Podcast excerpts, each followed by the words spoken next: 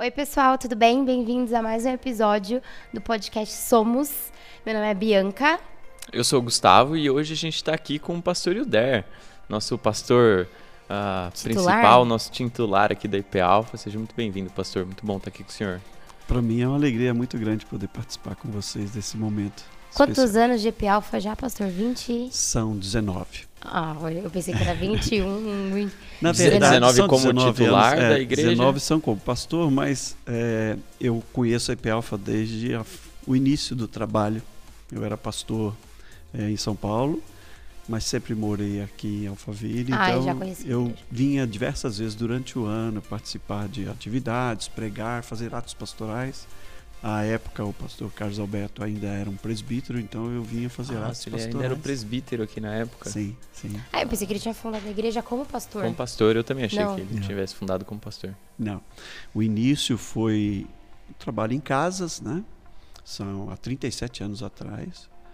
E depois, quando o Mackenzie logo construiu o campus ali do colégio, nós começamos a nos reunir lá. Usávamos uma sala bem grande como lugar de culto e as salas pequenas para a escola bíblica. Então também vinha muitas vezes, trouxe até coral da igreja que eu pastoreava para cantar, e a gente tinha essa integração e vinha diversas vezes. E depois nós ganhamos esse terreno aqui da consultora, Buqueque da Caoca, na época, que é quem construiu a Faville, e aí que se iniciou o trabalho aqui físico. Legal. E pastor, já aproveitando, a gente queria saber da história do senhor, da história da sua conversão. O senhor cresceu num lar cristão, não cresceu? Como que foi quando o senhor começou a caminhar com Cristo? Eu tive o privilégio de nascer num berço já cristão, particularmente pelo lado da minha mãe. São de origem suíça, francesa e reformados já, protestantes, presbiterianos de fato. E eles migraram da Suíça para o Rio de Janeiro, do Rio para Nova Friburgo, cantão de que eles vieram Freiburg, na Suíça, por isso que existe Nova Friburgo. E de lá um grupo migrou para a região onde eu nasci, em Minas, no interior de Minas, que é o berço do presbiterianismo.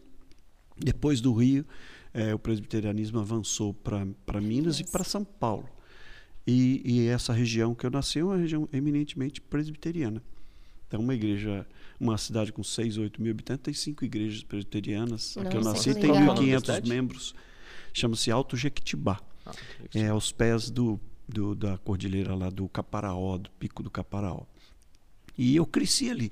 Quando eu tinha 16 anos, quando eu tinha 13 anos, eu me converti no colégio. O colégio também é da igreja. O colégio evangélico. Tudo na cidade gira em torno da colônia suíça e alemã, que são de origem presbiteriana. Então, tudo gira em torno daquilo.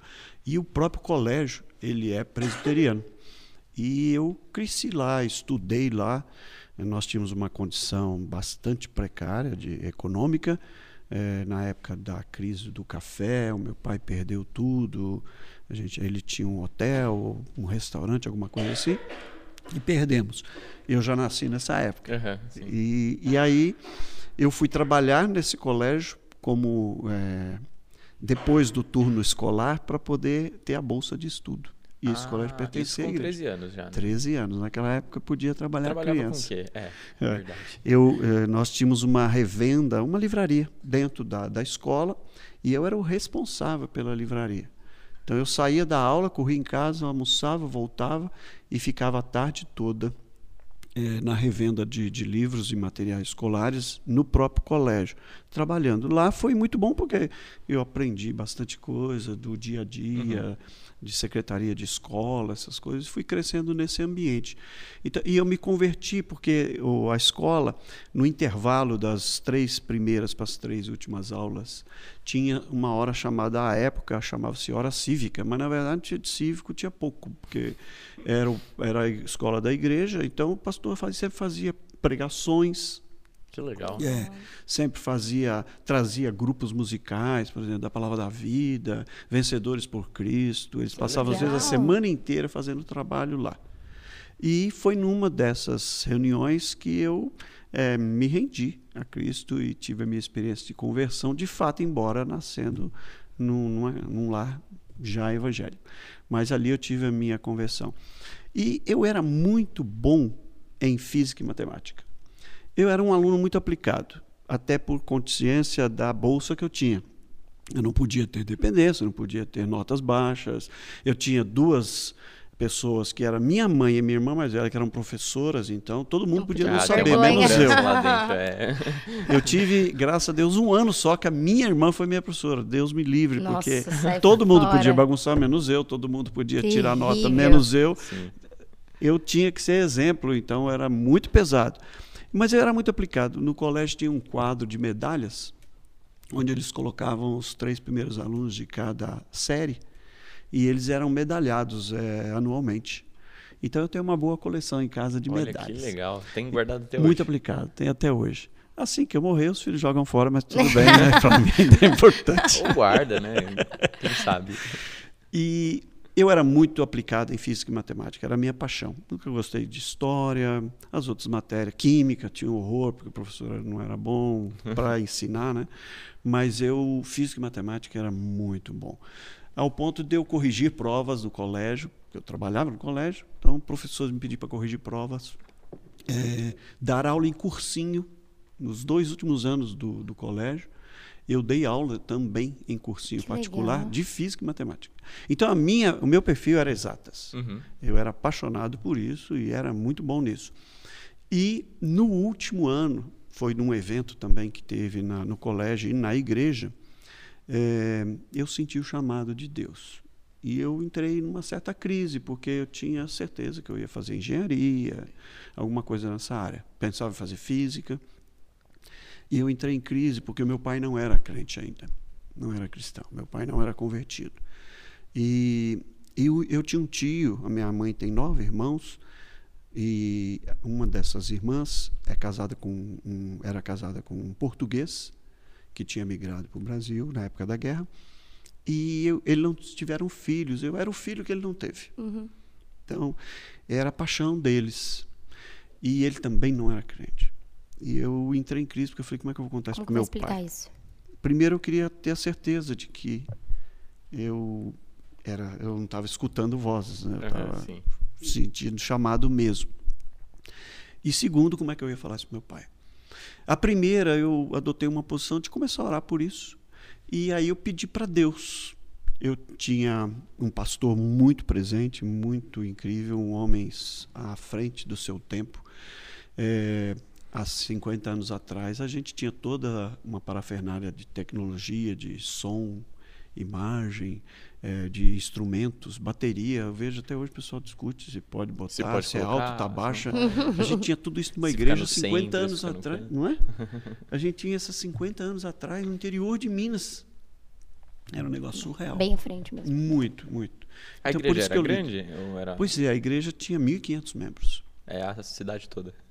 Porque a cidade tinha 6 a 8 mil habitantes, mas tinha mais 4 igrejas presbiterianas. Estava dividido em 4. Exato, ela tinha mais 4. Tinha igrejas. Alguma outra igreja? Era só presbiteriana. Só a paróquia, que não tinha muita gente, sim, nunca teve.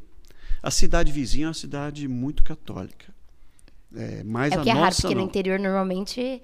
São justamente as igrejas católicas, exato, que é o forte da cidade, né? É quem fica lá no centro da praça. Exato.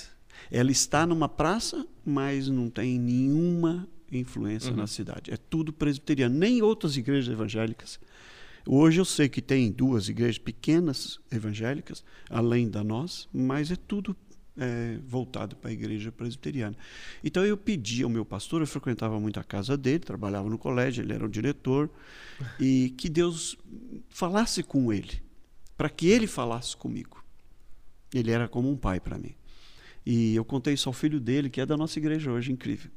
O neto dele, desculpa, o filho é muito amigo, é pastor, uhum, que é o Emerick, que eu chamo de Juninho, e os filhos do Emerick moram aqui em Alphaville, mudaram-se para Alphaville, é louco. Eu fui fazer uma visita a eles agora em Aldeia da Serra, a um deles, e contando essas histórias do avô, porque era uma pessoa que me marcou muito. E eu falei, Senhor, fala com ele, para ele falar comigo, porque eu era um moleque, eu tinha 16 anos, eu não tinha nenhum preparo como vocês hoje, são tudo muito conectados, tem muita informação, tem muita, uhum, opção, a gente não tinha... Eu nasci num lugar pequeno, no interior. A gente não sabia o que ia fazer da vida, né? E um dia eu estava na casa dele almoçando depois da aula, porque eu saí com os meninos dele, eu saía de férias com eles, essas coisas, ele me levava. E aí ele falou assim, quando terminar o almoço, você vai no escritório? Eu falei, putz, fiz alguma coisa errada, né? Já era. Morria de medo dele. Descobriram. Hoje em dia a gente nem respeita muito, mas naquela época ele morria de medo de um pastor falar com a gente, já era. E ele falou, então você passa no escritório depois. Era o escritório da casa, a biblioteca, o escritório dele. E aí eu fiquei morrendo de medo, não sabia que ele ia falar comigo, mas eu esqueci. E aí quando eu sentei, ele falou assim, tudo bem e tal, começando a conversa, ele falou assim, sabe o que é? Eu quero que você vá para o seminário. E aí eu comecei a chorar muito. E ele falou, por que você está chorando? Eu falei, porque eu pedi para Deus que ele falasse com você, com o Senhor, sobre isso. E aí contei a história para ele. Depois contar para os meus pais e para a minha mãe, se alegrou muito, e meu pai ficou muito aborrecido. E esse meu tio também. Uma curiosidade. Depois meu pai se converteu. E meu tio foi o primeiro cara que eu batizei no dia que eu fui ordenado pastor. Nossa, que emoção. No próprio culto de ordenação, eu batizei um tio e a filha e o filho de uma prima. Uhum. Nossa, um recém-nascido. Mas o meu tio foi a pessoa que eu primeiro batizei. Então foi algo muito assim marcante. Eu nem ia batizar, eu ia batizar com as minhas lágrimas. Exatamente. Hoje ele é um carinha já casado e tudo, mas na época era uma criança. E o meu tio. E ele se converteu uns 2, 3 anos depois. E eu o batizei no dia da minha ordenação. Demais. Então eu estudei aqui em São Paulo, vim para São Paulo estudar. E depois voltei para a minha ordenação. Então eu fiz 40 anos que terminei a faculdade de teologia em 80. Então, em 2020, ano passado, eu fiz 40 anos que eu terminei o curso de teologia. Só que como eu tive que trabalhar durante o dia e estudar à noite, e era uma situação, como eu disse, muito precária, a gente tinha muita dificuldade, eu precisava do sustento, precisava ajudar meus pais no interior ainda também, a gente tinha uma vida muito puxada de faculdade, trabalho, e direto, eu chegava em casa meia-noite e meia, 5 horas da manhã tinha que estar de volta. E eu pedi ao presbitério que me desse um ano. Então eu terminei em dezembro de 80, novembro, dezembro, a faculdade, e me apresentei ao presbitério e pedi para eles um ano para eu fazer a monografia, o TCC, e fazer a exegese, que é um texto do grego ou do hebraico, você precisa fazer um trabalho de um texto bíblico, traduzir e apresentar. E também exame oral, sermão de prova, todos esses lances. Então, eu acabei pedindo que eles me dessem 81 para fazer isso. E em janeiro de 82 eu me apresentei novamente ao presbitério. E aí fui examinado, apresentei toda a documentação. E uma outra curiosidade é que eu fui ordenado pastor naquela reunião, aconteceu tudo isso. E na mesma reunião eu pedi transferência para São Paulo. Então, eu não fiquei lá. Eu tinha um desejo muito grande de voltar para lá, mas não fiquei, e vim para São Paulo. E pastorear a igreja onde eu fui seminarista 4 anos, que foi no Sacomã, que pertence a um subdistrito do Ipiranga, em São Paulo.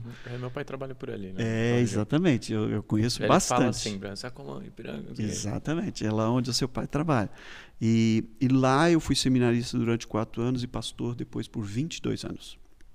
Então, a minha vida foi sempre nesse foco. Eu tinha uma paixão, vocês me interrompem aí quando vocês quiserem, mas eu tinha uma paixão que era trabalhar com comunidades em situação de risco, com jovens com problemas de álcool e droga.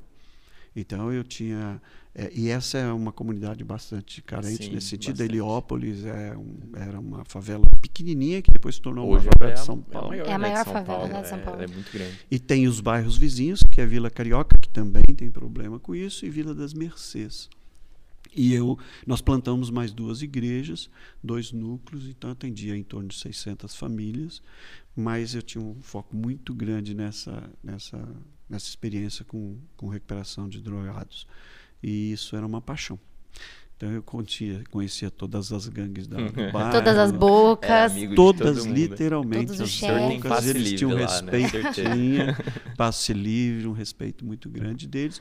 E lá fiquei 22 anos. Quando eu me casei em 84, 83, eu vim para morar aqui, mas continuei pastoreando lá. E depois, somente em 2004, foi que eu vim para cá, para pastorear de fato. No primeiro ano, nós íamos fazer uma transição. O pastor Carlos Alberto estava aqui. No primeiro ano eu vim, fui auxiliar dele, com o projeto de, em 2010, poder assumir. Mas aí, com o falecimento da primeira esposa do pastor Carlos, foi uma situação muito difícil. Ele pediu que a gente antecipasse isso. E aí nós o honramos com a emerência e com a permanência como pastor da igreja até hoje. E nós, então, assumimos o pastorado aqui. O senhor falou que casou com a Rosi em 83. Isso. O senhor a conheceu, então, antes do seminário? Foi durante o seminário? Foi durante, porque ela não era crente, mas ela morava em frente à igreja. Uhum. E a avó dela foi a primeira pessoa da família a se converter. Uma família de tradição muito, muito católica. Ela chama Roseli Aparecida por causa disso. Faz todo sentido. A minha santa mulher. E ela morava em frente, e a avó insistia muito com ela e tal, e levou-a num acampamento da Palavra da Vida lá em Atibaia. E lá ela se converteu. Mas ela namorava um cara lá, e eu falava: pô, senhor, e aí, como é que faz? Como é que faz? Um cara que era... E o cara tinha moto, sabe? Motoqueira, ela gostava. O que eu fiz? Eu comprei uma moto. Oh, é sério? E comecei a orar, literalmente. Comprei uma moto para impressionar. Muito bom. Já fui motoqueiro, tá bom? Nossa. E eu ia de moto pro seminário. E aí eu comecei a observá-la. E quando nós começamos uma dessa outra igreja, na Vila das Mercês, foi numa rua, em um lugar que era um lixão, literalmente. Então, eu fiz um apelo lá para os jovens que, pô, tem alguém que podia me ajudar, estou começando um trabalho na rua com crianças e tal. E ela se prontificou. E aí deu nisso. A gente foi para lá, era um lugar muito complicado também, lixo, tanto que a gente comprou uma propriedade lá da igreja. E, para você ter ideia, para cavar uma fundação para fazer, foram 12 metros de profundidade de lixo. Era um lugar de desova de corpos, um negócio assim muito pesado. Na região ali ainda, né? Muito pesado. E ela foi para lá comigo, nós começamos esse trabalho que está lá até hoje. É o trabalho da onde a Aline e o Sérgio, da Aline e do Sérgio, os pais da Grazi, sim, vieram. A mãe dela morava na região. Eu conheci a Aline desde pequenininha e os irmãos dela, e eles eram da igreja lá. Onde nós começamos esse trabalho. Aí quando eles vieram para cá, falaram... Quando eles se casaram, eles estavam lançando o CENIC, onde eles moram. Uhum. E aí eles vieram para cá. Vieram para cá. Que legal. Então, foi a trajetória mais ou menos essa aí. E são 40 anos de ministério em janeiro agora. O senhor tem alguma outra formação além do seminário? De faculdade, não. De prática, sim. Eu, quando vim, como eu disse, eu tinha que trabalhar. Eu comecei a trabalhar no escritório de engenharia e arquitetura que prestava serviço para a construtora Buqueque Tacaoca, que é quem construiu a Faville. O senhor não fez engenharia, mas estava ali. Mas eu trabalhava na área de administração, que eu já tinha experiência do colégio, porque eu fazia lembra? Desde os 13 anos. Venda, controlava mais. Estoque, finanças, tudo, desde muito pequeno. E eu fiz vários cursos técnicos, mas faculdade não. Mas eu fazia balanço, fazia auditoria, e nessa construtora que eu trabalhei. Lá eu entrei como auxiliar administrativo, depois fui gerente, depois fui um dos diretores, depois é um grupo que está aqui em Alphaville até hoje. Eles cresceram aqui em Alphaville em vários ramos, então eu era procurador desses três investidores e eu administrava todo o grupo para ele, junto com meu irmão mais velho, que hoje está aqui na igreja também. E nós administrávamos esse grupo. Depois, em 95, desculpa, quando a Alphaville começou a se expandir muito rapidamente, eu criei uma empresa e aí me tornei empresário. Eu prestei ainda consultoria para esse grupo durante um tempo. Mas nisso o senhor já estava formado no seminário? Já estava e já pastoreava.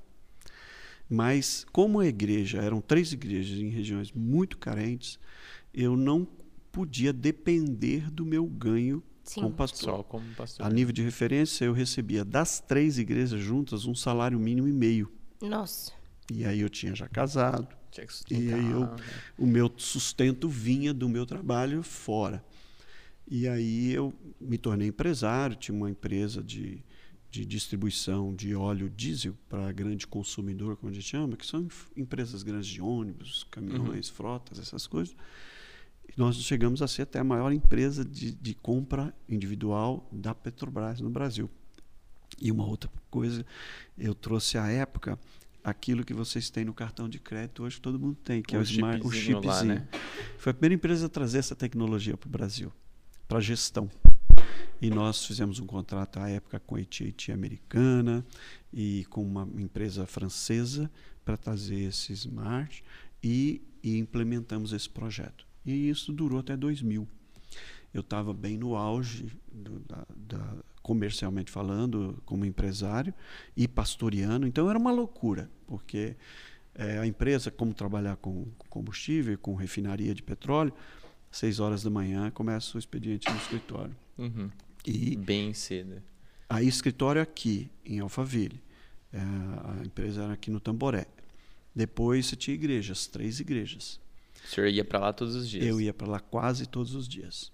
E sábado e domingo já era, né? Esquece. Domingo, por exemplo, eu saía de manhã daqui, 7, 7:30, voltava às 11 horas da noite.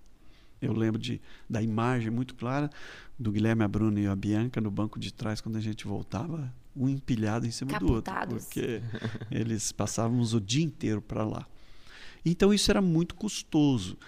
E foi muito curioso como é que tudo isso mudou. Eu sempre orei para que Deus nos desse condição de só se dedicar ao ministério. Uhum. E isso não acontecia até então. E crescia o trabalho lá. Então ficava mais complicado ainda de fazer essa transição. E em 98, nós fizemos esse contrato com essa empresa, que é a Petrobras. Era um contrato muito grande e era um projeto de $50 milhões. De um investimento de um banco estrangeiro que estava vindo para o Brasil, está aqui até hoje, com a Petrobras. E nós começamos a fazer a captação de recursos disso lá fora, através desse banco. Nós já tínhamos, eu tenho um extrato guardado disso, $11,5 milhões nessa conta desta empresa que era nossa, junto com este grupo estrangeiro na Espanha, quando caíram as Torres Gêmeas. Nossa. E aí o mundo parou.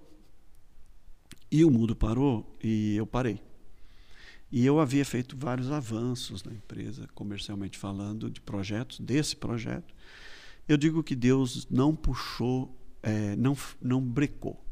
Ele puxou o freio de mão, eu estava a uns 150, estava chovendo. A pista molhada. E eu... Só não capotou. Se você me perguntava, você está fazendo alguma coisa errada? Absolutamente nada. Muitas perguntas vieram naquela época. Por que disso tudo? Porque eu faturava $1.100.000 por mês. Uou. Isso deixava $120 mil mês de rendimento para a empresa, líquido. E isso em agosto. Em dezembro eu faturei $60 mil. Eu passei de $1.100.000 para $60 mil. Então eu não parei. Eu caí sem paraquedas mesmo. Então foi uma coisa muito complexa, muito difícil, até para contar isso para a igreja, porque eram pessoas de comunidade carente. Então eles oravam, impunham as mãos sobre mim, eu me ajoelhava na igreja, eu me lembro do conselho, chorando comigo, mas sem entender e compreender tudo o que realmente estava acontecendo. Tamanho da encrenca. E a forma como Deus cuidou. Algumas respostas eu tive. Eu não estaria aqui hoje, né? Talvez estivesse envolvido com as duas coisas, sim. Eu não estava fazendo nada errado, não. Eu só não estava aonde Deus queria, né? Que eu estivesse. Então, antes que aquilo pudesse me levar... Foi quanto tempo de empresa? Foram 10 anos. 10 anos. 9 anos, na verdade. Nisso já tinha as crianças pequenas? Quando... Tinha as crianças crescendo, estudando, motorista levando para cá, motorista levando para lá... Eu não podia viajar, porque não dava tempo. É muito interessante isso. Deus me parou, eles estavam ainda pequenos no colégio, e eu levava eles na escola, porque eu não tinha mais nada para fazer. Não tinha mais para fazer, precisava fazer alguma coisa, provavelmente. E orar com eles, estar com eles, isso não tem preço. E Deus foi muito preciso. Como eu disse, algumas perguntas eu achei respostas. Uhum. Outras eu não achei, mas não fazem nenhum significado... Não tem nenhuma importância. Então, eu convivi com essa questão que é a nossa abordagem, né, de carreira profissional tal, e ministério, de uma forma muito intensa. e de uma forma muito marcante, assim, foi muito especial. É, e hoje o senhor vive 100% no ministério, né? Hoje... É, desde 2005. Também me lembro quando eu cheguei em casa, porque depois eu ainda fiz algumas consultorias na área. É, eu cheguei em casa e disse para a Roseli, Rose, chegou o momento que a gente esperava, que é só me dedicar ao ministério. E ela me disse assim, quem vai pagar a conta? Porque a gente tinha um padrão, a gente tinha uma renda, sim, e a igreja tinha esse suporte financeiro. E mas eu disse, não se compara, né? Não tem como. Eu disse muito objetivamente para ela assim, o mesmo que pagou até hoje. Se ele vai usar outro CNPJ, é um problema dele. E ali me caiu a ficha assim, aí voltou aquele cartesiano da física e matemática. Eu sou muito prático e eu gosto muito de pensar o reino, pensar a minha fé, pensar a minha relação com Deus, pensar a Bíblia Sagrada em termos práticos e bem sistematizados, princípios. Vale o que está escrito. Sim. É isso e acabou. Por isso eu disse para ela, o mesmo que pagou até hoje. Ou você acha que era a nossa empresa? Não era a empresa. Pagava. Tinha um CNPJ lá e ele vai usar outro CNPJ. Pode ser da igreja, da congregação, não importa. Porque o princípio é, dele vem todas as coisas. Ele é o nosso sustento. Ele é o provedor. É o pão nosso de cada dia, é ele que dá. Exatamente. Não sou eu. Aí quando o senhor veio para a IP Alpha, já não tinha mais a empresa? Não tinha mais. Eu ainda estava prestando uma consultoria, mas não tinha mais a empresa. Eu já tinha parado. A empresa existiu até pouco tempo atrás, mas uma outra curiosidade, nós passamos por uma dificuldade muito grande por conta disso, por conta de investimentos. Eu tinha uma frota grande de caminhões e funcionários, e demitir todas as pessoas, paralisando todo o projeto de uma hora para outra. Eu cometi algumas imprudências muito grandes com o contrato que eu tinha firmado, que na verdade era uma carta de intenção, e eu transferi toda a carteira de clientes para a empresa, essa grande empresa nacional, e eles não assinaram o contrato. Então eu fiquei sem os clientes, fiquei com os compromissos e fiquei sem o negócio. Nossa. Simplesmente assim. E então eu não tinha como dar respostas a tudo isso. Foi aí que eu tive que tomar algumas decisões de como agir em relação a isso.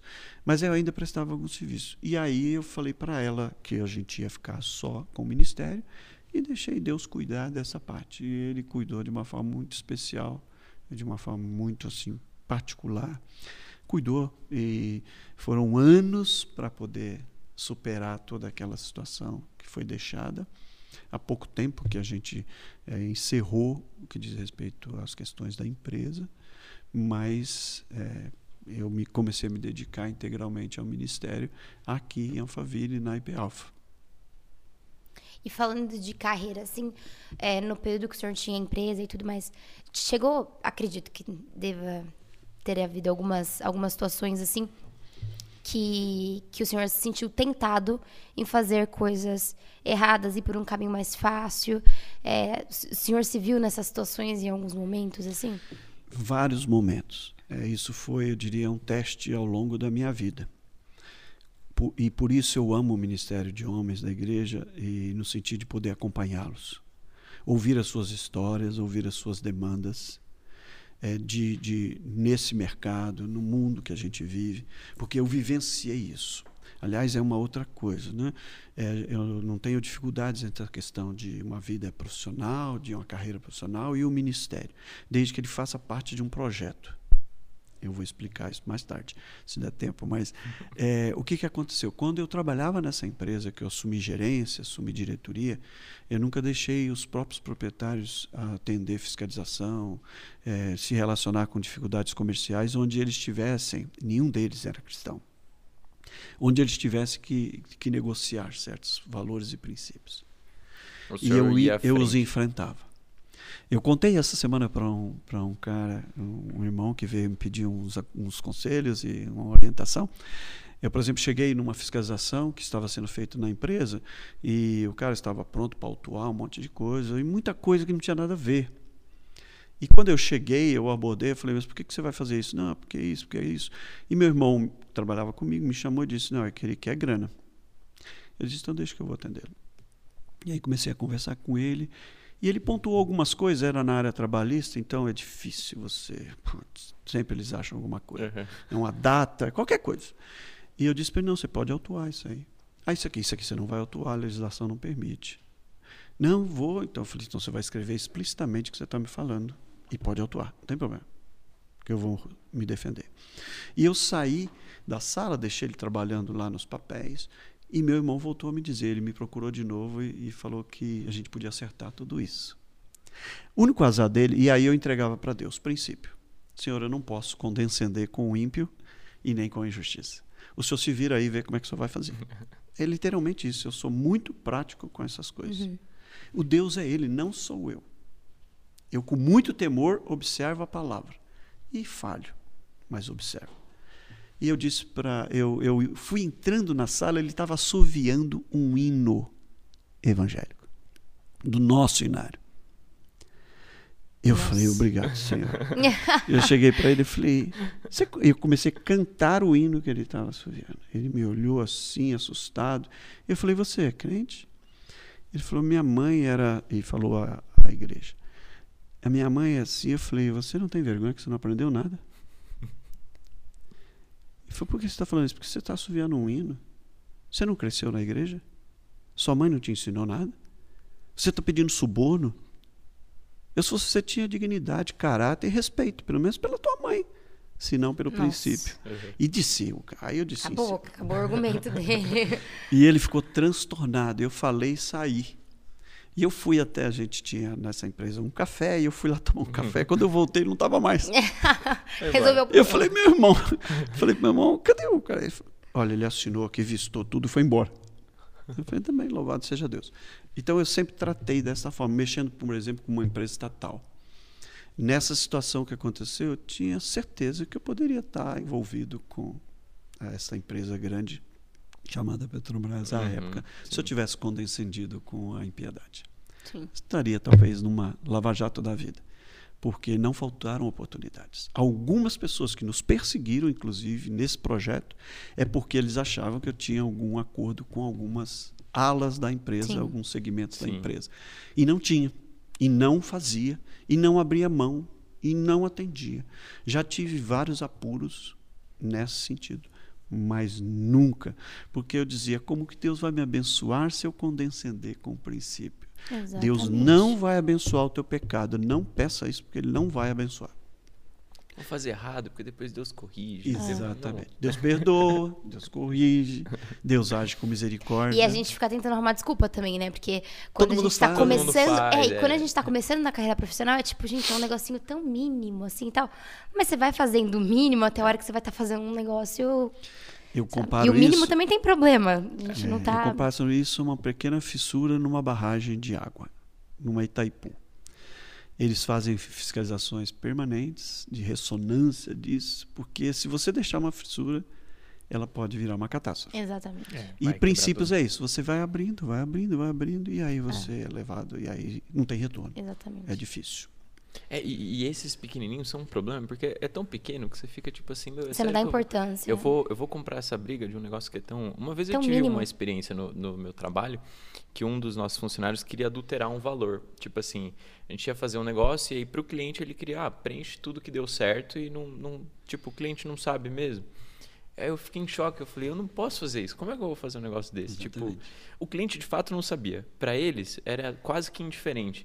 Mas eu não posso, no fim eu não preenchi aqueles dados, eu falei, eu não vou fazer isso, eu levei pro meu chefe, que esse cara ele era um colega meu, né? E ele queria fazer.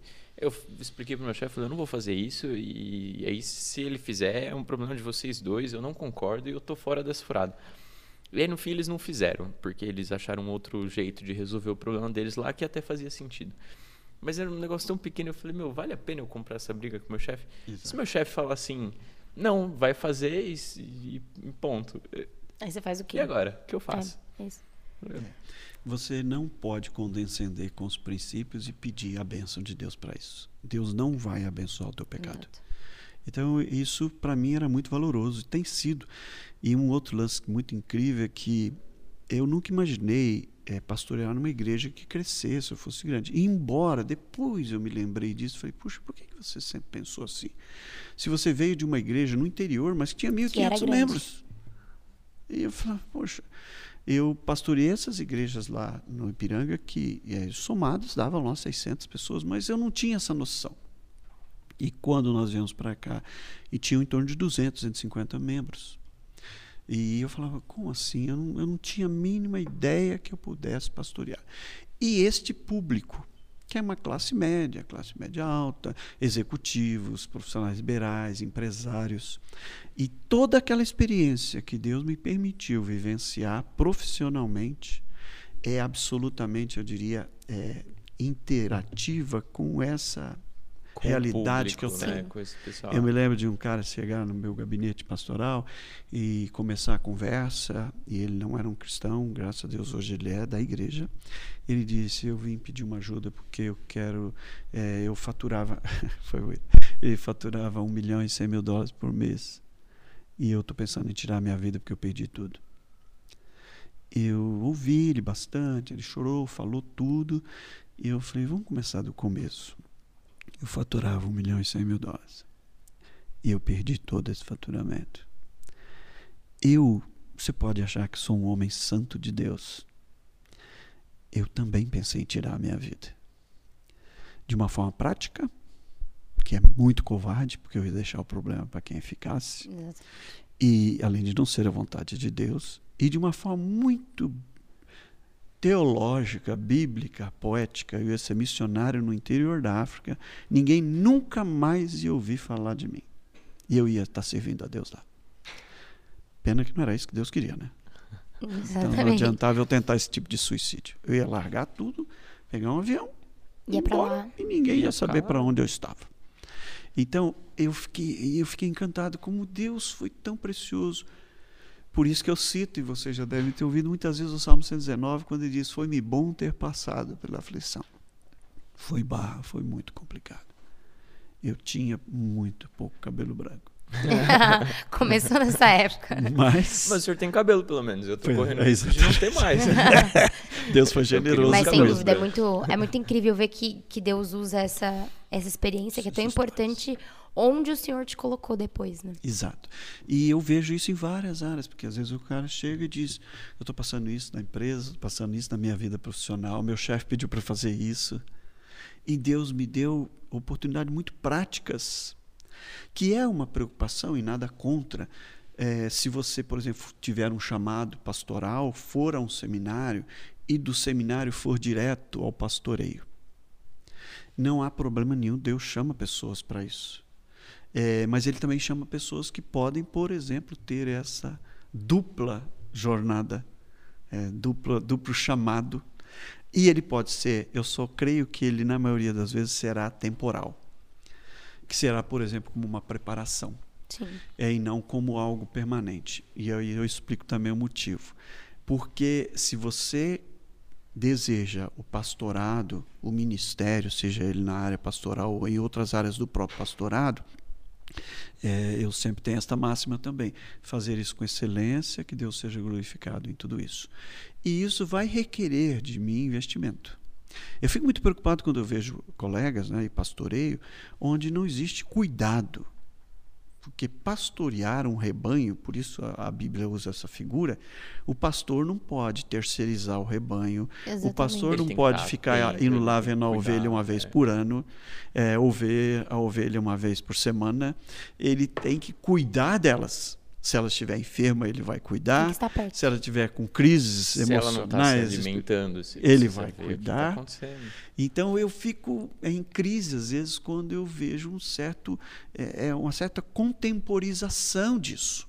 Ou Deus está equivocado no seu chamado, ou você está equivocado para o que ele te chamou. Adivinha qual? É simples assim, entendeu? É tanto que quando eu fiz essa escolha, né, eu julgava ter sido o momento, e Deus foi preciso em tirar, porque senão eu podia ainda avançar. O meu irmão dizia assim, você não vai guardar o dinheiro dessa rentabilidade toda que você tem? Você não vai comprar coisas para você? Eu falei, não. É reino de Deus e vidas. Eu encontro com funcionários de 20 anos atrás E eles me tratam como se fosse um pai. Porque eu tinha programas de compra de imóvel, compra de terreno. Fui muitas vezes ajudar a construir no final de semana. Na igreja, eu tenho colegas que foram fazer mestrado, doutorado. Eu nunca fui. Eu ganhei uma bolsa para Princeton e não fui para fazer teologia do meu mestrado e doutorado. Eu enviava missionários, e isso eu estou falando agora, muito pouquíssimas pessoas sabem disso, mas missionários que... projetos de Cuba, China, África, todos eram pagos pela empresa, com as receitas da empresa. Eram projetos de investimento na vida de pessoas e do reino. Para mim, eu falava, para quê? Quando nós terminamos de pagar a nossa casa, eu disse para minha esposa, nós vamos comprar a propriedade que a nossa funcionária que nos serve há mais de 10 anos vive, para que ela possa ter a casa dela. E assim nós fizemos. Isso nós já havíamos tido a experiência de fazermos como família, como irmão. Nós somos em 5. Um comprou, compramos para o outro juntos, compramos para o outro junto, para que todos tivessem. E nós sempre tivemos essa visão de reino, de família. Uhum. Então, eu não tenho crise quando eu tenho uma dupla jornada, um duplo chamado, pastoral e profissional. Aos seminaristas, inclusive, eu recomendo que eles façam também uma outra faculdade, sim, por dons e talentos, aptidões, sim, que ele tenha, né? Ele é bom em engenharia, se pudesse fazer uma faculdade de engenharia, isso vai ajudá-lo. Administração, eu vejo quanto hoje me ajudou isso, porque eu sei o que o cara está falando do balanço, dos problemas dele financeiros, disso, daquilo. Sim. Pelo menos o princípio eu sei, né? A pessoa que estuda na área de humanas, quer na área de uma psicologia, de sociologia, mas também numa área de exatas como engenharia, na área médica, por exemplo, como de humanas, ele amanhã vai poder ir para um lugar, vai poder ver aquele lugar como campo missionário, com um olhar diferente. Deus vai usar esses dons e talentos. Então, eu creio que há uma sinergia muito especial. E, de novo, volto ao princípio. Isso tudo por quê? Porque na doutrina reformada, o sacerdócio universal dos crentes diz respeito a isso, a sua vocação. Se você foi chamada a ser uma médica, esse é o seu ministério. É servir a Deus através daquilo. Não é ganhar dinheiro com aquilo. Não é se tornar a pessoa mais reconhecida do mundo com aquilo. Não, se esse reconhecimento for para a glória de Deus e para abençoar pessoas, em nome de Deus. Senão, não faz sentido. Sim. Eu tive uma experiência recente, há uns 2 meses atrás, não, 6 meses atrás, com um grupo de investimento e um amigo que me pediu uma ajuda. Uma área profissional não tem nada a ver. E eu levei, fiz esse projeto, orientei, né, a execução desse projeto. Vai ser inaugurado esse mês ou mês que vem. E eles não se conformavam de não me poder remunerar por isso. E eu disse, o apóstolo Tiago, eles não são crentes, nenhum deles. Nem o investidor, nem o cara que vendeu a propriedade, fez o projeto, aqui em Alphaville. Eu disse, Tiago diz assim, aquele que sabe que deve fazer o bem e não faz nisso está pecando. É simples assim. Vocês podem não me entender. Mas eu sou pastor de ovelhas, eu não sou empresário, mas... não faço negócios mais. Então, se eu posso te abençoar com o meu conhecimento, eu vou te abençoar. Você não me deve nada. E foi muito assim, chocante. Foi muito abençoador. Eles, inclusive, depois abençoaram a obra da igreja. A gente quer ajudar. Tá bom, então vai lá. Okay, procura ajuda lá a tesouraria da igreja. Vai lá ver o que você quer fazer. Vocês vão lá e façam. Assim como eu também não sei quem dá dízimo na minha igreja, quem não dá, quem dá oferta. Eu não quero saber. Eu sou pastor de ovelhas. Eu sou pastor de pessoas, não sou pastor de bolso. Porque isso é uma outra coisa muito horrível na vida da igreja. Então, o sacerdócio universal do crente é isso. Eu sou um advogado, esse é o meu ministério.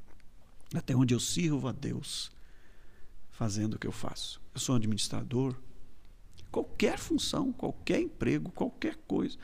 é o sacerdócio do crente. Eles usam muito aquele conceito do coram Deo, né? Que é a vida diante de Deus. O exatamente. Crente tem que viver totalmente... todas as áreas da sua vida são para Deus. Se não tem um foco em Deus, é porque tem alguma coisa que não faz sentido, né? É, isso se aplica para quem vive, né? No, o senhor acredita que o problema de ter uma carreira e ter uma vida pastoral e tudo mais é justamente separar essas duas coisas, né? Tipo, ser pastor e ter uma carreira. Quando as duas coisas, elas têm que andar juntas.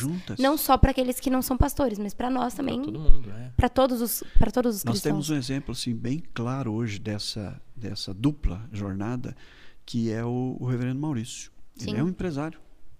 E ele sai durante várias vezes, porque o chamado dele é missionário. Sim. Ele sai várias vezes durante o ano, larga a empresa dele e ele vai fazer a obra de Deus nesse chamado específico dele. E ele usa todos os dons, talentos e recursos que Deus dá para isso. Ele me lembra muito o que eu fazia, exatamente. Ele entende que a profissão dele sustenta, auxilia no ministério. Você quer ver uma experiência também interessante nesse sentido? É quando a pessoa se converte e ela está envolvida até o pescoço com questões ilícitas. Sim. Ah, então é um problema de Deus. Eu falo para ele, daqui para frente é problema de Deus, você faz o que ele manda, mas o meu negócio é inviável, então. Ou Deus muda você de ramo, ou muda o teu negócio. Fique tranquilo, ele vai fazer. E tem sido experiências assim muito ricas, de você resistir, de eu ir às vezes chorar diante de Deus e dizer, Senhor, se vira lá, quando é que é, porque o negócio dele lá é assim, assim, assim, agora ele é teu, como é que o Senhor vai fazer com ele? Ele nunca fez diferente disso. O mundo faz assim. Então, só se vira lá com ele. É um negócio dele. Ensinar ele como é que funcionar. E aí ver Deus nos detalhes. Contar um exemplo só. E quando eu precisar diminuir... Fique à vontade, professor. É um cara que tem uma empresa que faz negócios estrangeiros, com empresas estrangeiras, um negócio grande. E ele tinha uma forma de subornar, tanto comprador como vendedores. E ele fazia contrato de prestação de serviço, que nada mais é do que o suborno. Era documental, né? Para poder dar origem e saída do dinheiro e tal. E quando ele teve a experiência de conversão dele, e eu discipulo pelo menos uma vez por semana ainda, ele me disse, mas eu faço negócios assim há 26 anos, como é que vai ser? Eu falei, pois é, eu não sei, né? Daqui para frente o problema não é seu, é de Deus. Ele te chamou, ele te escolheu, desde antes da fundação do mundo. Então, da agora para frente, zerou a conta, meu filho. Está tudo perdoado, mas da agora para frente ele vai fazer. E ele falou, mas é isso que eu quero. Foi muito incrível. Ele tinha, na época, 3 contratos de prestação fictícia de serviço, que ele pagava mensalmente. E ele falou, eu não posso mais pagar. Eu falei, não, depende. Esse pecado que você cometeu, e ele me trouxe os contratos, estão perdoados pelo sangue do Cordeiro. Só que aqui existe uma coisa jurídica, legal, formal, comercial, e assinado que ele pode até te acionar, enfim... Você tem que responder pelas suas atitudes. Se você tiver um filho fora do casamento, você não vai matar a criança. Você vai criar ela até a vida. É pecado, foi pecado. Você foi salvo, foi. Você pede perdão pelo teu pecado, mas segue, você vai ter que criar. As consequências. Você tem que cuidar delas. Eu falei, seja homem e honra teus compromissos. Mas isso trazia muito incômodo a ele. Isso passou um tempinho, um mês, e ele ficava absolutamente transtornado. Eu não posso fazer isso. Eu falei, então vamos orar. Eu me lembro, nunca esqueço. Uma sexta-feira eu cheguei para tomar um café com ele. Ele estava com o dinheiro na mão. Ele disse, eu não consegui depositar isso. Eu falei, me dá aqui que eu vou lá depositar. Eu peguei, atravessei. Fui ali no centro de Alphaville, no banco. Fiz o depósito. Eu me lembro o nome da pessoa a qual foi o depósito. Eu falei, agora vamos para o escritório de novo. Cheguei lá, botei o depósito assim. Falei, vamos orar por esse cara. E eu orei, falei, Senhor, o Senhor não dá conta dele. O Senhor salvou o cara. Olha aqui, ele não aguenta fazer isso, porque ele não quer fazer isso. O Senhor, por favor, cuida dele, ou aquieta o coração dele, ou muda esse cenário. Eu costumo ir às segundas-feiras, que é a minha folga, tomar um café com ele. E eu não fui.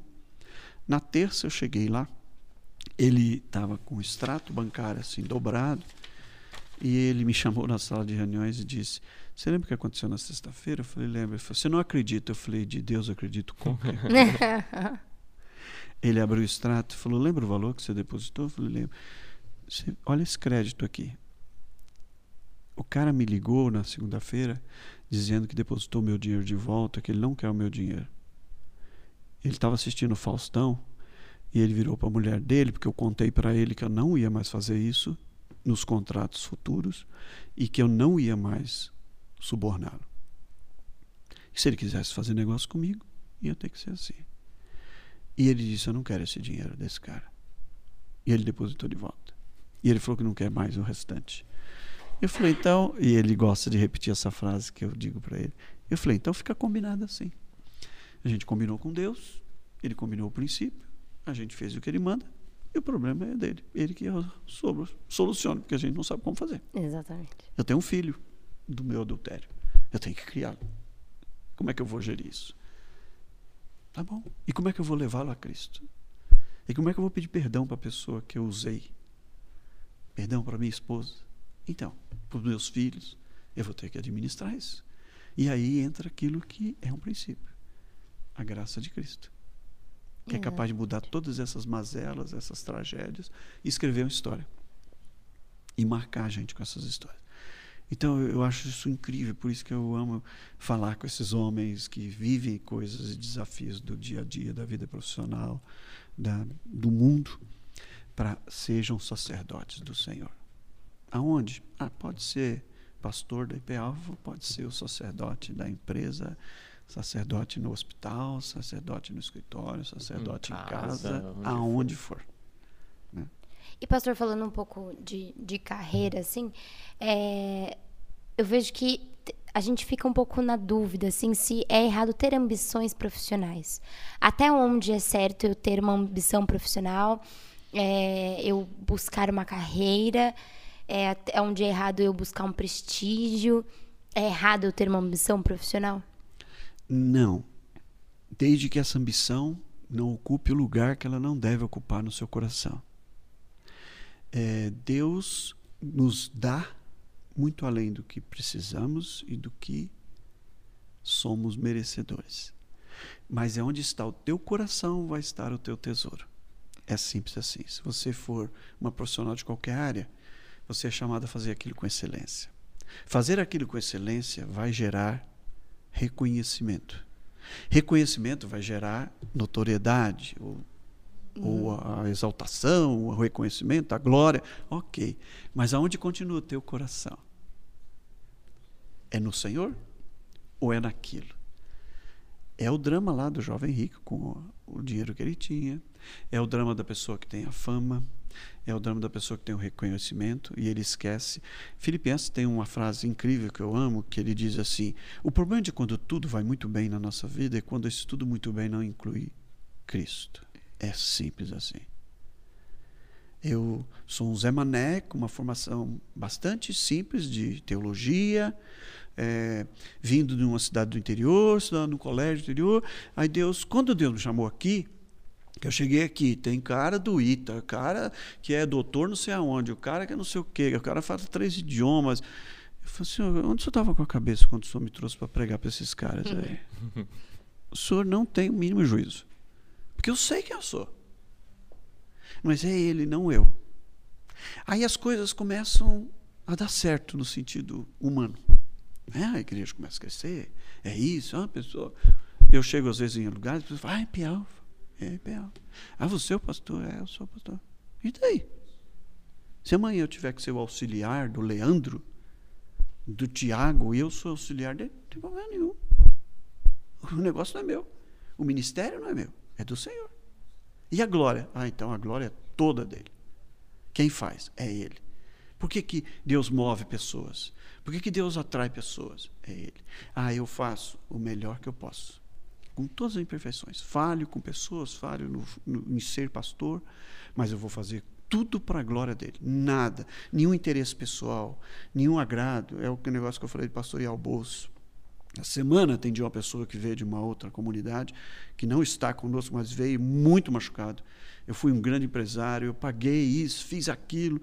Quando eu quebrei, eu fui deixado de lado, o pastor não falava comigo, os irmãos não me chamavam por mais nada, tinham medo de eu ir pedir dinheiro emprestado. Que evangelho é esse? Eu não quero saber. Ah, então, também tem que pagar as coisas da igreja? Não, isso é um problema de Deus. Veio a pandemia, a gente fez reuniões, o conselho é muito responsável em tudo isso. Então, como é que nós vamos fazer? Como é que vai ser? As pessoas vão ter emprego? Vai ser isso? Vai ser aquilo? Falo, tudo muito bem, é isso mesmo. Essa é a nossa parte. Uhum. Agora, receio? Não, a igreja é dele. Você acha que Deus ia dar deixar dívida? Ou vocês e eu agir irresponsavelmente? Não, não. A gente fez com boa mordomia, com muito zelo. Sim. Aí é um problema de Deus, não é meu.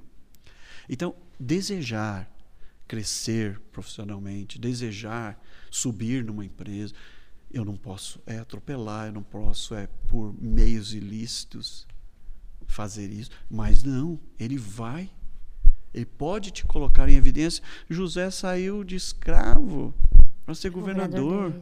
Tem um texto de Paulo, eu não lembro se é em Coríntios, 1 Coríntios, que ele fala, inclusive, assim, você que é escravo, continue sendo escravo. Uhum.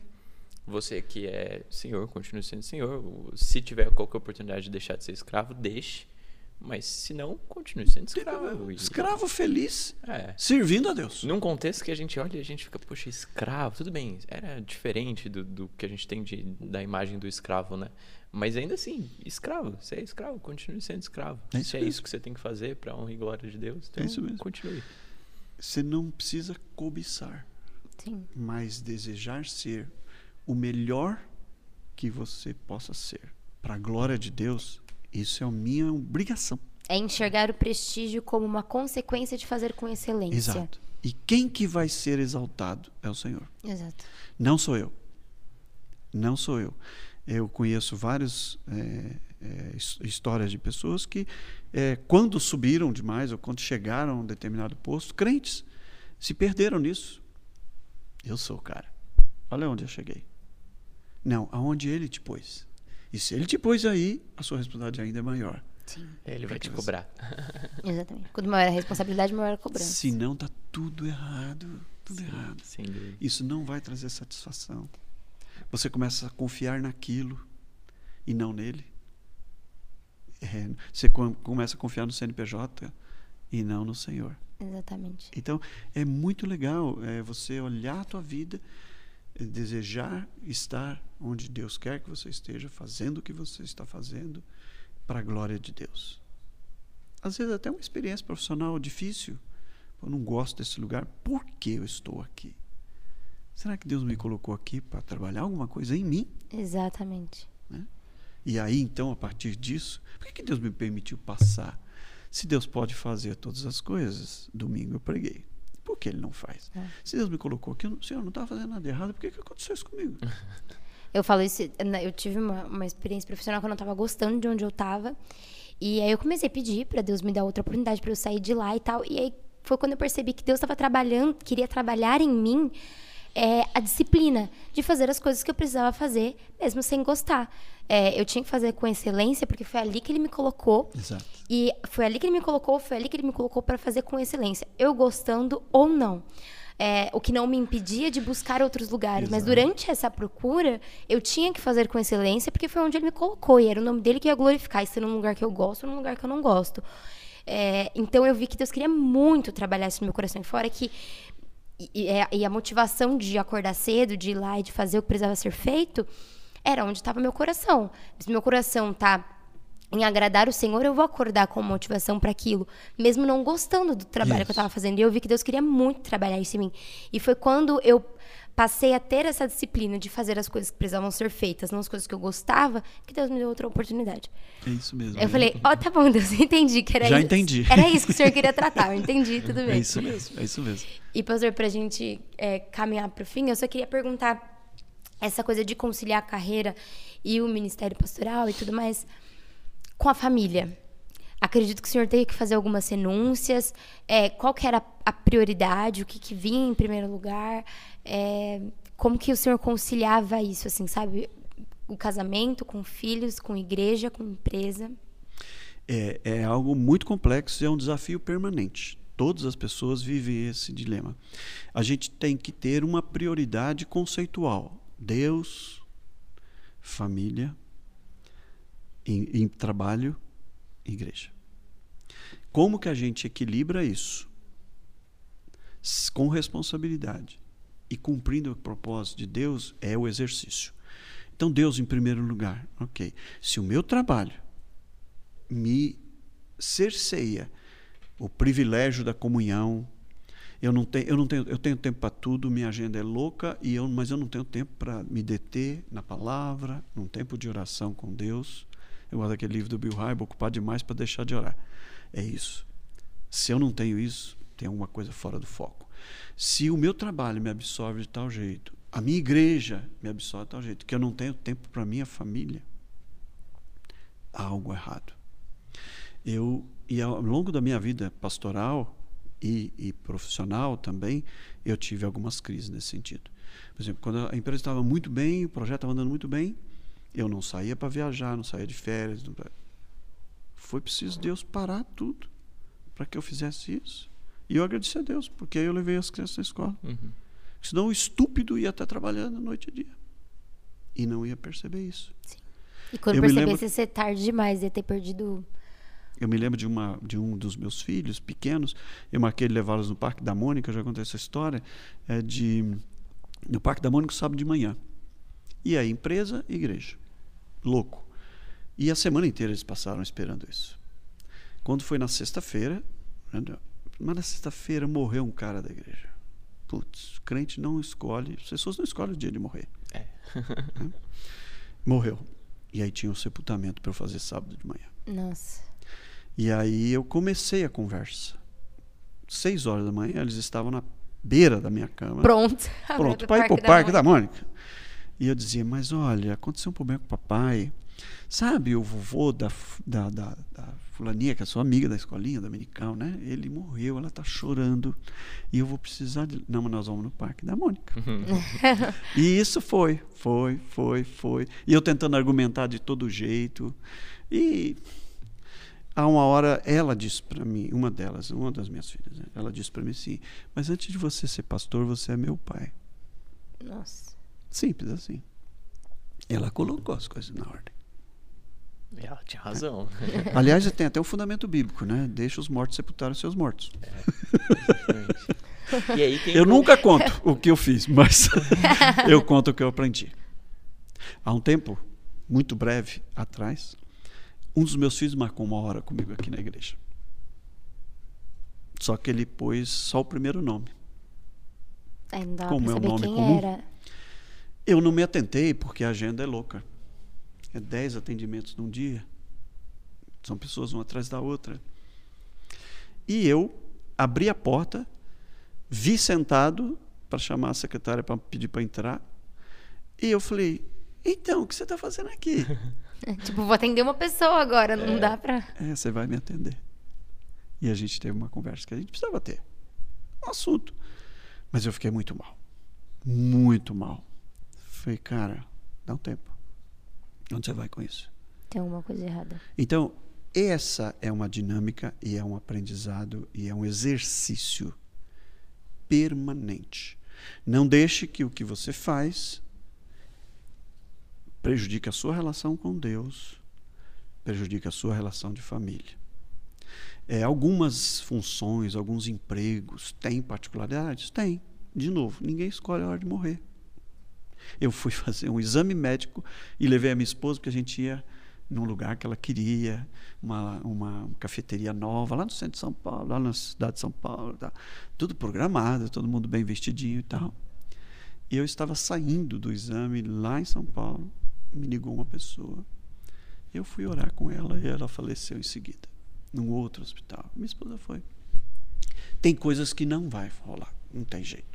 Mas você tem que permanentemente rever essa escala e exercitar isso. Sim. Para que você não se perca no processo. Teus filhos são teus filhos. Não terceirize isso. Sua esposa, seu esposo, é o seu chamado. É a sua família. Exato. Deus, família, trabalhe porque é o seu sustento. Mas não permita que ele avance. Eu tenho um filho... que é um...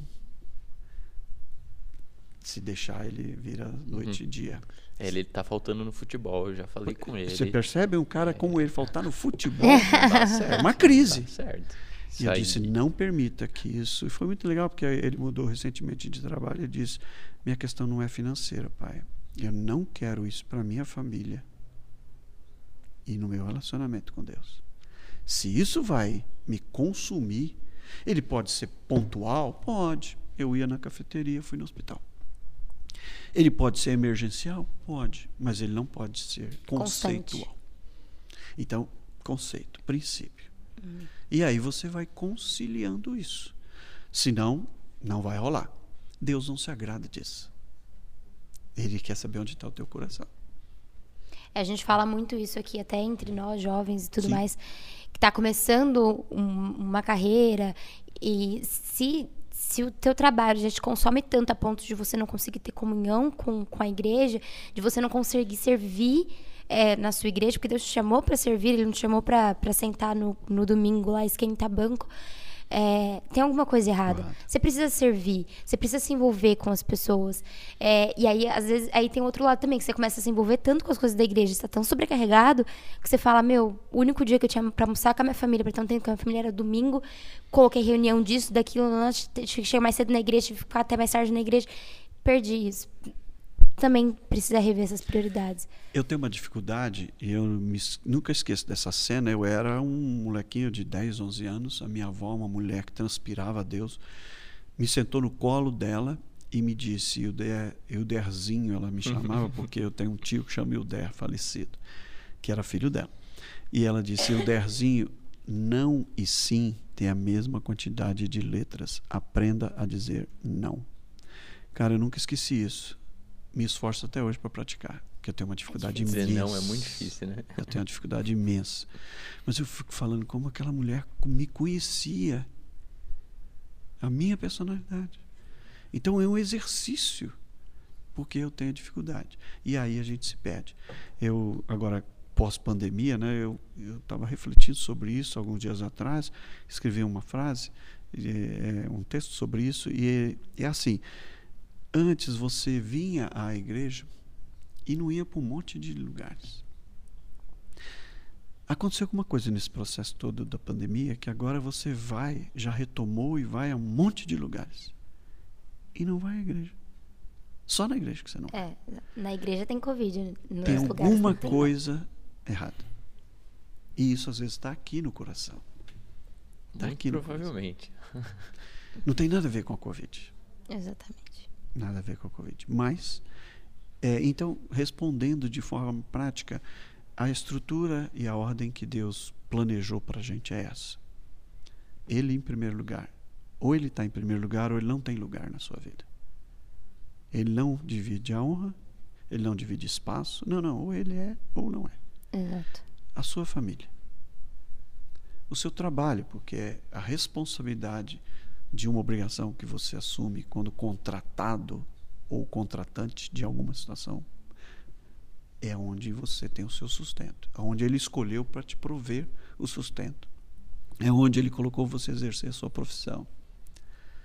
E a igreja, que é tão importante como as outras coisas, mas que precisa ser feito com responsabilidade e com a alegria que o salmista descreve.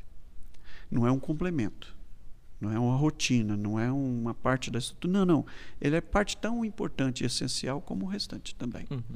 As quatro são importantes. As quatro têm que estar na sua vida. Assim.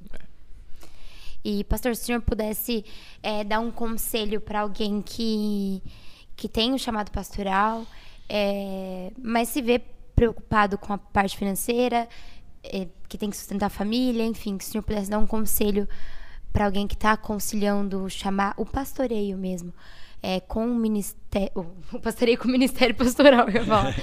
O pastoreio com uma carreira, que o senhor falaria? Primeiro que, na nossa visão, pelo menos reformada, protestante, presbiteriana particularmente, se você anseia o pastorado como uma forma de sobrevivência, de subsistência, esquece. Não porque ele não possa te dar. Deus pode dar, do jeito que ele quiser, né? Guilherme reclamava de uma situação de ganho dele. Eu falei, cara, segue aí, meu, você moleque, hoje, primeiro, segundo, terceiro emprego, você ganha o que eu ganho, depois de 40 anos de ministério, fica frio, meu. Porque às vezes a gente tem essas... Sim. Se perde, né? Mas não é o foco. Por outro lado, de novo, é a visão do chamado que você tem. Eu creio que Deus nos chama para o ministério sagrado, essa é a nossa vocação, é isso que nós vamos perseguir.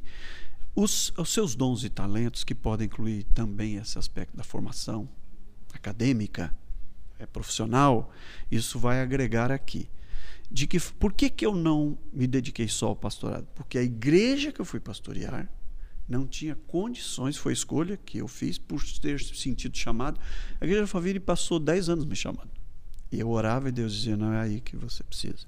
E aí lá eu não podia viver e ser sustentado por aqui. Então era uma condição daquele projeto, né? Mas eu creio que você deva se preparar profissionalmente, nos seus dons e talentos também, academicamente, e se preparar com o pastor academicamente na formação teológica. Como é que isso vai funcionar? Ah, Deus vai te mandar para um projeto onde você precisa desse suporte, sim. Mas eu creio, de novo, que ele deva ter um tempo de validade. Sim. Por quê? Porque eu tenho uma máxima quando eu falo para jovens pastores e para plantadores de igreja, missionários. O rebanho não é de Deus. Eu pastoreio as ovelhas que são dele. Porque eu não posso desenvolver esse sentimento de propriedade. Uhum. A igreja não é minha. As ovelhas não são minhas, são do Senhor. Eu sou só o auxiliar dele para pastoreá-las. A Bíblia diz que eu vou dar conta delas diante do Senhor. Então, se elas são dele, ele vai prover todas as coisas. Agora, eu tenho uma máxima. Deus não traz ovelhas para você se ele sabe que você não vai cuidar delas. Ele seria muito irresponsável. O cara fala, bom, mas não cresce o trabalho, não faz isso. Eu falo, coloca teu coração diante do Senhor. Pergunta se ele mandar, se você vai cuidar. Você deixaria o seu filho com alguém que, se você soubesse que ele não ia cuidar dele? Não vai rolar. Se a ovelha é do Senhor, se o rebanho é dele, como ele vai me trazer? E eu clamo isso constantemente a Deus. Passa uma semana, duas, sem eu ver alguém se converter ali, render-se a Cristo, conhecer o plano de salvação e se entregar. Eu falei, aí, Senhor, eu vou cuidar do teu rebanho, mas cadê as ovelhas? Intencionalmente eu faço isso e desafio todos os pastores a fazerem isso. Desejar que Deus nos traga vidas. Então, ele só vai trazer se eu cuidar delas. Senão ele seria muito irresponsável. Então, como é que você... Às vezes eu tenho algumas crises com colegas. O cara mora aqui, pastoreia... Não, mora aqui, pastoreia em São Paulo, e dá aula em Campinas, e tem emprego... Não vai rolar. Não há Deus que aguente essas coisas. Porque quem vai cuidar do rebanho dele? Como é que ele vai mandar a gente se você não vai cuidar delas? Exato. Então eu tenho essa crise. Às vezes, como eu disse, profissionalmente isso vai contribuir, temporalmente isso pode sustentar, viabilizar, mas o foco deve ser o seu pastoreio. Chamado e o pastoreio. Tá bom. Ok. E o senhor tem algum filme, algum livro que o senhor recomenda para deixar aí pra gente? Sobre vocação, até separei, eu sou muito ruim de guardar as coisas, mas filme, cara, eu já vi muito filme, mas eu não sou muito chegado e eu tenho uma dificuldade imensa de guardar. Livro, eu tenho dois que eu marquei, que eu gosto muito. Um é de um cara brasileiro, que é o César Claus, que é da editora Ultimata, ele fala sobre vocação. E o outro é de um dos personagens cristãos que mais me inspiram, vocês devem se lembrar, porque eu cito muito nos sermões, que é Spurgeon, que é o príncipe dos pregadores. Ele tem um livro chamado para o ministério, que me impacta muito. E uma dessas coisas que eu aprendi com ele ainda no começo do meu ministério, que me apaixonam, é isso. Ele tinha assim, um desejo muito grande que Deus tivesse impactando a vida de pessoas, transformando, salvando vidas, né? E que Deus o usasse para isso. E essa paixão me acende muito. Um outro personagem, que é Moody, ele morava em Chicago e ele não voltava para casa antes que ele falasse do plano de salvação para alguém, e esse alguém se rendesse a Cristo. Quem conhece Chicago sabe que o inverno lá é um negócio maluco. Sim. E às vezes ele conta algumas histórias de Ficar à noite tempo. Chegando e ele não falou para um, falou para outro, e ninguém tomava a sua decisão e ninguém se rendia. E ele dizia: Senhor, eu não vou voltar para casa antes que o Senhor me dê uma vida. E ele fazia isso. E isso me inspira. Então, esses dois livros eu acho que são legal. Muito legais para isso, né? E música, eu até citei uma frase que está nessa música, que é de uma cantata que o coral já cantou, que é Deus Conosco, que ele canta uma das canções, o autor diz: eu só quero estar onde o Senhor estiver, eu só quero ir se o Senhor for comigo, eu só quero ser esse profissional nessa área se o Senhor for comigo, eu só quero ser pastor se o Senhor estiver nisso. Amém. Então é essa relação. Eu fiz parte dessa cantata aí, eu era Pedro. Exatamente. Legal. Eu vou deixar aqui pra gente então um versículo, pastor, que a gente pegou de Colossenses 3, 23, que é: tudo quanto fizerdes, fazei-o de todo o coração, exato, como para o Senhor e não para homens. É isso, acho perfeito. Que faz todo sentido aí pra gente no tema, né? Pra gente ir encerrando então. Pastor, muito obrigada. Obrigado a vocês. Esperamos ter o senhor com a gente em outro episódio. Foi muito bom. Legal, foi muito bom, sem dúvidas. Obrigado a vocês e parabéns pelo projeto. E que Deus possa usar isso para falar para pessoas e levar esses princípios que a gente crê desse Deus que é tão incrível e tão especial para a vida de cada um de nós. E fundamental, né? Tudo começa com Ele. Tudo precisa passar por Ele, precisa levar-nos a Ele, senão nada faz sentido nessa vida. Amém. Amém. Deus abençoe vocês e a história que Ele tem aí para escrever na vida de vocês também. Amém. Amém. É isso, gente. Muito obrigada para você que assistiu a gente até aqui. E hoje a gente está encerrando o primeiro bloco de episódio do podcast Somos. A gente volta muito em breve, então você pode acompanhar a gente nas redes sociais, @presbialfa. A gente vai falar lá quando a gente vai voltar com o próximo episódio. Então, senhor, a gente está encerrando com o senhor com chave de ouro. Obrigado. E é isso. Muito obrigada, gente. Até o próximo episódio. Tchau, obrigado.